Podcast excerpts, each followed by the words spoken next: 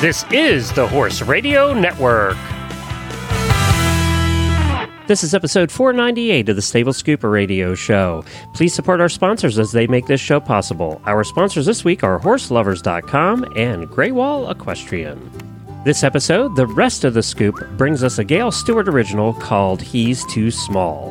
And the HorseLovers.com product review of the week is the Ovation Mudster Shoe and Boot Saver. Listen in. Hi, everybody. Glenn the Geek here, and you're listening to the flagship show on the Horse Radio Network, the Stable Scoop Radio Show. And I have good news for all of you, and that is in a couple of episodes, we'll be at episode number 500 after 10 years of doing this. And Helena you all remember Helena. She'll be coming back for that episode, and we'll be taking a look at past episodes that we've done and some of our favorites through the years and playing you some clips. So Helena is going to be returning for episode number 500. We'll get all caught up with her and also take a look back at the last 10 years. We're back to a twice a month schedule here on the Stable Scoop Radio Show with our rest of the scoops. So uh, on till I think over the summer we'll be back to twice uh, twice a month, and then hopefully we can get back to weekly again at some point. But that's what's going on. I apologize for the delay in getting this one out with all the travel and all the exciting things that we have going on at the Horse Radio Network. Some which I'll be able to tell you about hopefully in the next episode. In the meantime, let's get on with our rest of the scoop. He's Too Small by Gail Stewart. The 1938 running of Britain's Grand National Steeplechase was a race of twos. That horse is too small. That jockey is too big. That race is too tough for such a dear little horse. The horse owner was too determined to be deterred. She insisted that her horse run in the Grand National, a treacherous race of lore and legend, famously depicted in the novel and movie National Velvet. It is held every spring on Aintree Racecourse near Liverpool, England. The race is about four and a half miles long. Horses jump 30 obstacles and lap the course twice. The particularly fearsome jumps are the Chair and Beecher's Brook. The race requires the stamina of an Olympic marathoner, the strength of Hercules, and the courage of Churchill. It is not for the faint of heart, either of horse or jockey. This tale of the Grand National is not one of an English horse bred by a queen, prince, or an earl. It's the tale of a little American horse who stood only 15 and a half hands high. He was the first American bred and American owned horse to win the Grand National, and the first and only horse to win both the English Grand National and the American Grand National. Bred in Kentucky, a son of man o' war, he was bred for speed, which he showed early in his flat races. At the age of two and three, he won four of his ten races. At the age of four, he won six of twelve races. Not bad for a little horse. One day he hurt his leg in the starting gate. And that's when Virginia horsewoman Marion DuPont Scott bought him for $12,000. With rest, recuperation, and attention to the leg, he returned to form. Marion, a member of a prominent DuPont family, loved steeplechasing, so she put her new horse into training for jumping. In 1933, he began a career over fences and won three of four starts, including the Billy Barton Steeplechase and the National Hunt Club Handicap. In 1934, when he was seven, he won four of the six races, including the American Grand National at Belmont Park. Married at the time to movie actor Randolph Scott, she dreamed big for her little horse. In 1935, she sent him to English trainer Reginald Hobbs with plans to run him in the Grand National. In 1937, just two years later, Reginald Hobbs convinced her he was not training well. He was held back. In 1938, Grand National loomed large for Mrs. Scott. She wanted to enter him. She insisted on entering him. But from the moment the chestnut stallion arrived on English soil, where he'd acquired the nickname the American Pony, trainer Hobbs harbored fears of running him in the grueling race.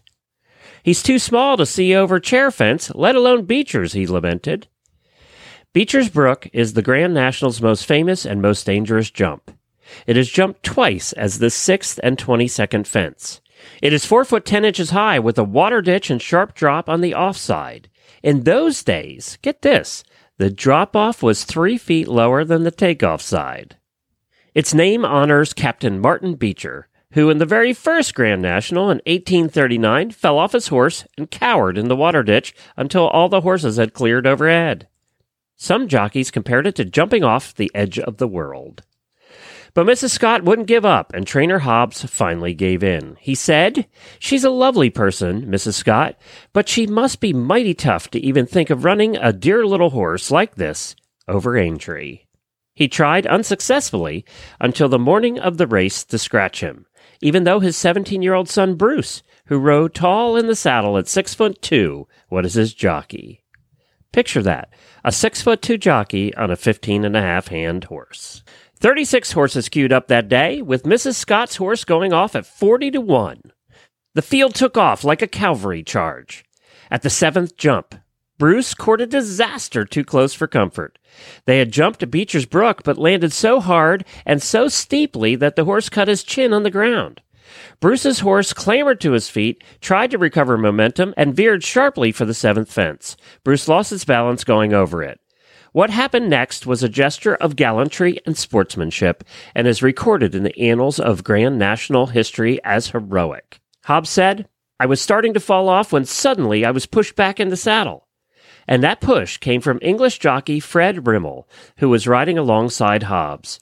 Hobbs credited Rimell for saving him and their chance at victory. Bruce and his horse gained the lead at the final post. In a photo finish, the little stallion stuck out his nose and beat the favored Irish horse, and won in a time of 9 minutes 29 seconds. Mrs. Scott promised her horse that if he won the Grand National, he would never race again. And she kept her promise and retired Herm to her Virginia state, Montpelier. Yep, that's right, the home of former President James Madison. Bruce Hobbs made his own history as the youngest rider to win the Grand National, and after a fall a year later, retired from racing. Marion DuPont Scott's champion steeplechaser sired 58 foals, including steeplechase champions War Battle and Shipboard, and in 1952, American Grand National winner Sea Legs. He retired with a race record of 24 wins out of 55 starts, and he died at the age of 31. At Montpelier, you can visit the grave of the 1938 Grand National Champion. He was inducted into the National Museum of Racing Hall of Fame in 1969, after he did what no one thought he could possibly do, except for one, except for Marion DuPont Scott. As a foal, he was given a name that reflected his personality, qualities born by a mighty ship and a battler on the high seas. And now you know the rest of the scoop about a horse called Battleship. He's Too Small was written by Gail Stewart, author of 101 Horses in History. You can find all of her books at 101horsesinhistory.com. Graywall Equestrian is dedicated to providing top quality products from everyday essentials to something special for the show ring. Graywall offers items for both horse and rider, including turnout blankets, tall boots, grooming tools, leather halters, hunter jumper, and dressage bridles, paddock boots, and much more. Every item they carry has been selected by knowledgeable equestrians and horse riders just like you. The staff at Graywall Equestrian makes sure that Equestrian Tack is tested and inspected to ensure you get the best quality and experience. Plus, they provide a 100% money back guarantee. You heard me right. 100% money back guarantee. Find Graywall products at your local retailer or visit Graywall Equestrian at graywallequestrian.com.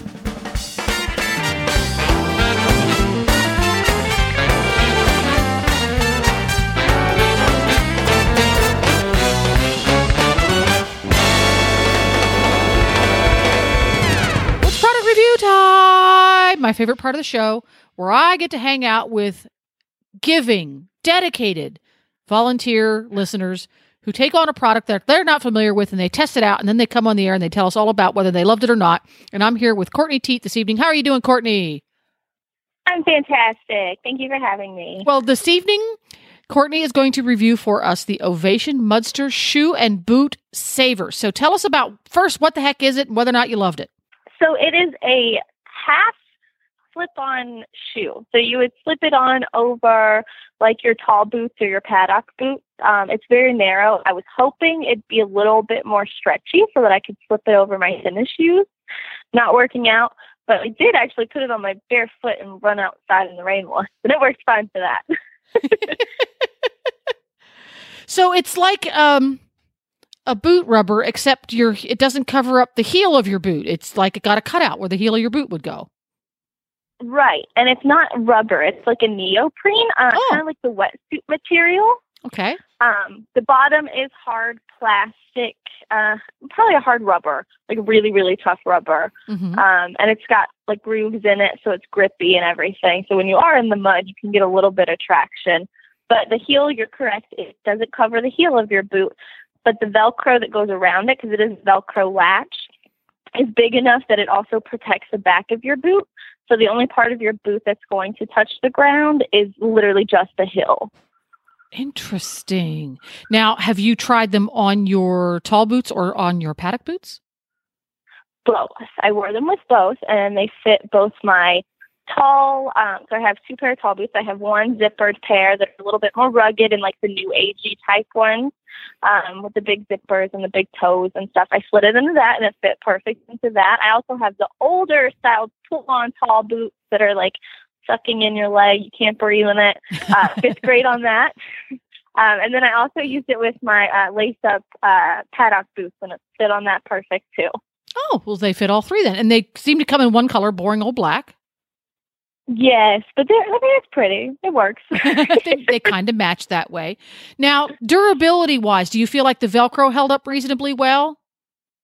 Absolutely. I am hard on everything that I own. I literally don't take care of anything. Um, so it made it through the wet Tennessee. It's still making it through the nasty wet Tennessee weather because we have only had rain since like December.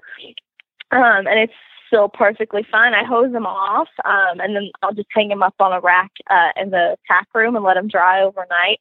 And then I'll throw them back on in the morning and they're good to go. And I do this daily. So Oh, there you go. They're getting a good workout. Still is, yeah, everything's still in brand new condition. It looks like I've never even worn them. Well, cool. That is the Ovation Mudster Shoe and Boot Savers, and they are available as we record this review from horselovers.com. That's horselovers with a Z.com for $22.95. As I said, they only come in one color, boring old black. Two sizes. Uh, they fit boot size six through eight and a half, or they fit size boot size nine through 11, two sizes. And uh, if you loved Courtney's review, maybe you should get yourself a pair of those. Thank you very much, Courtney.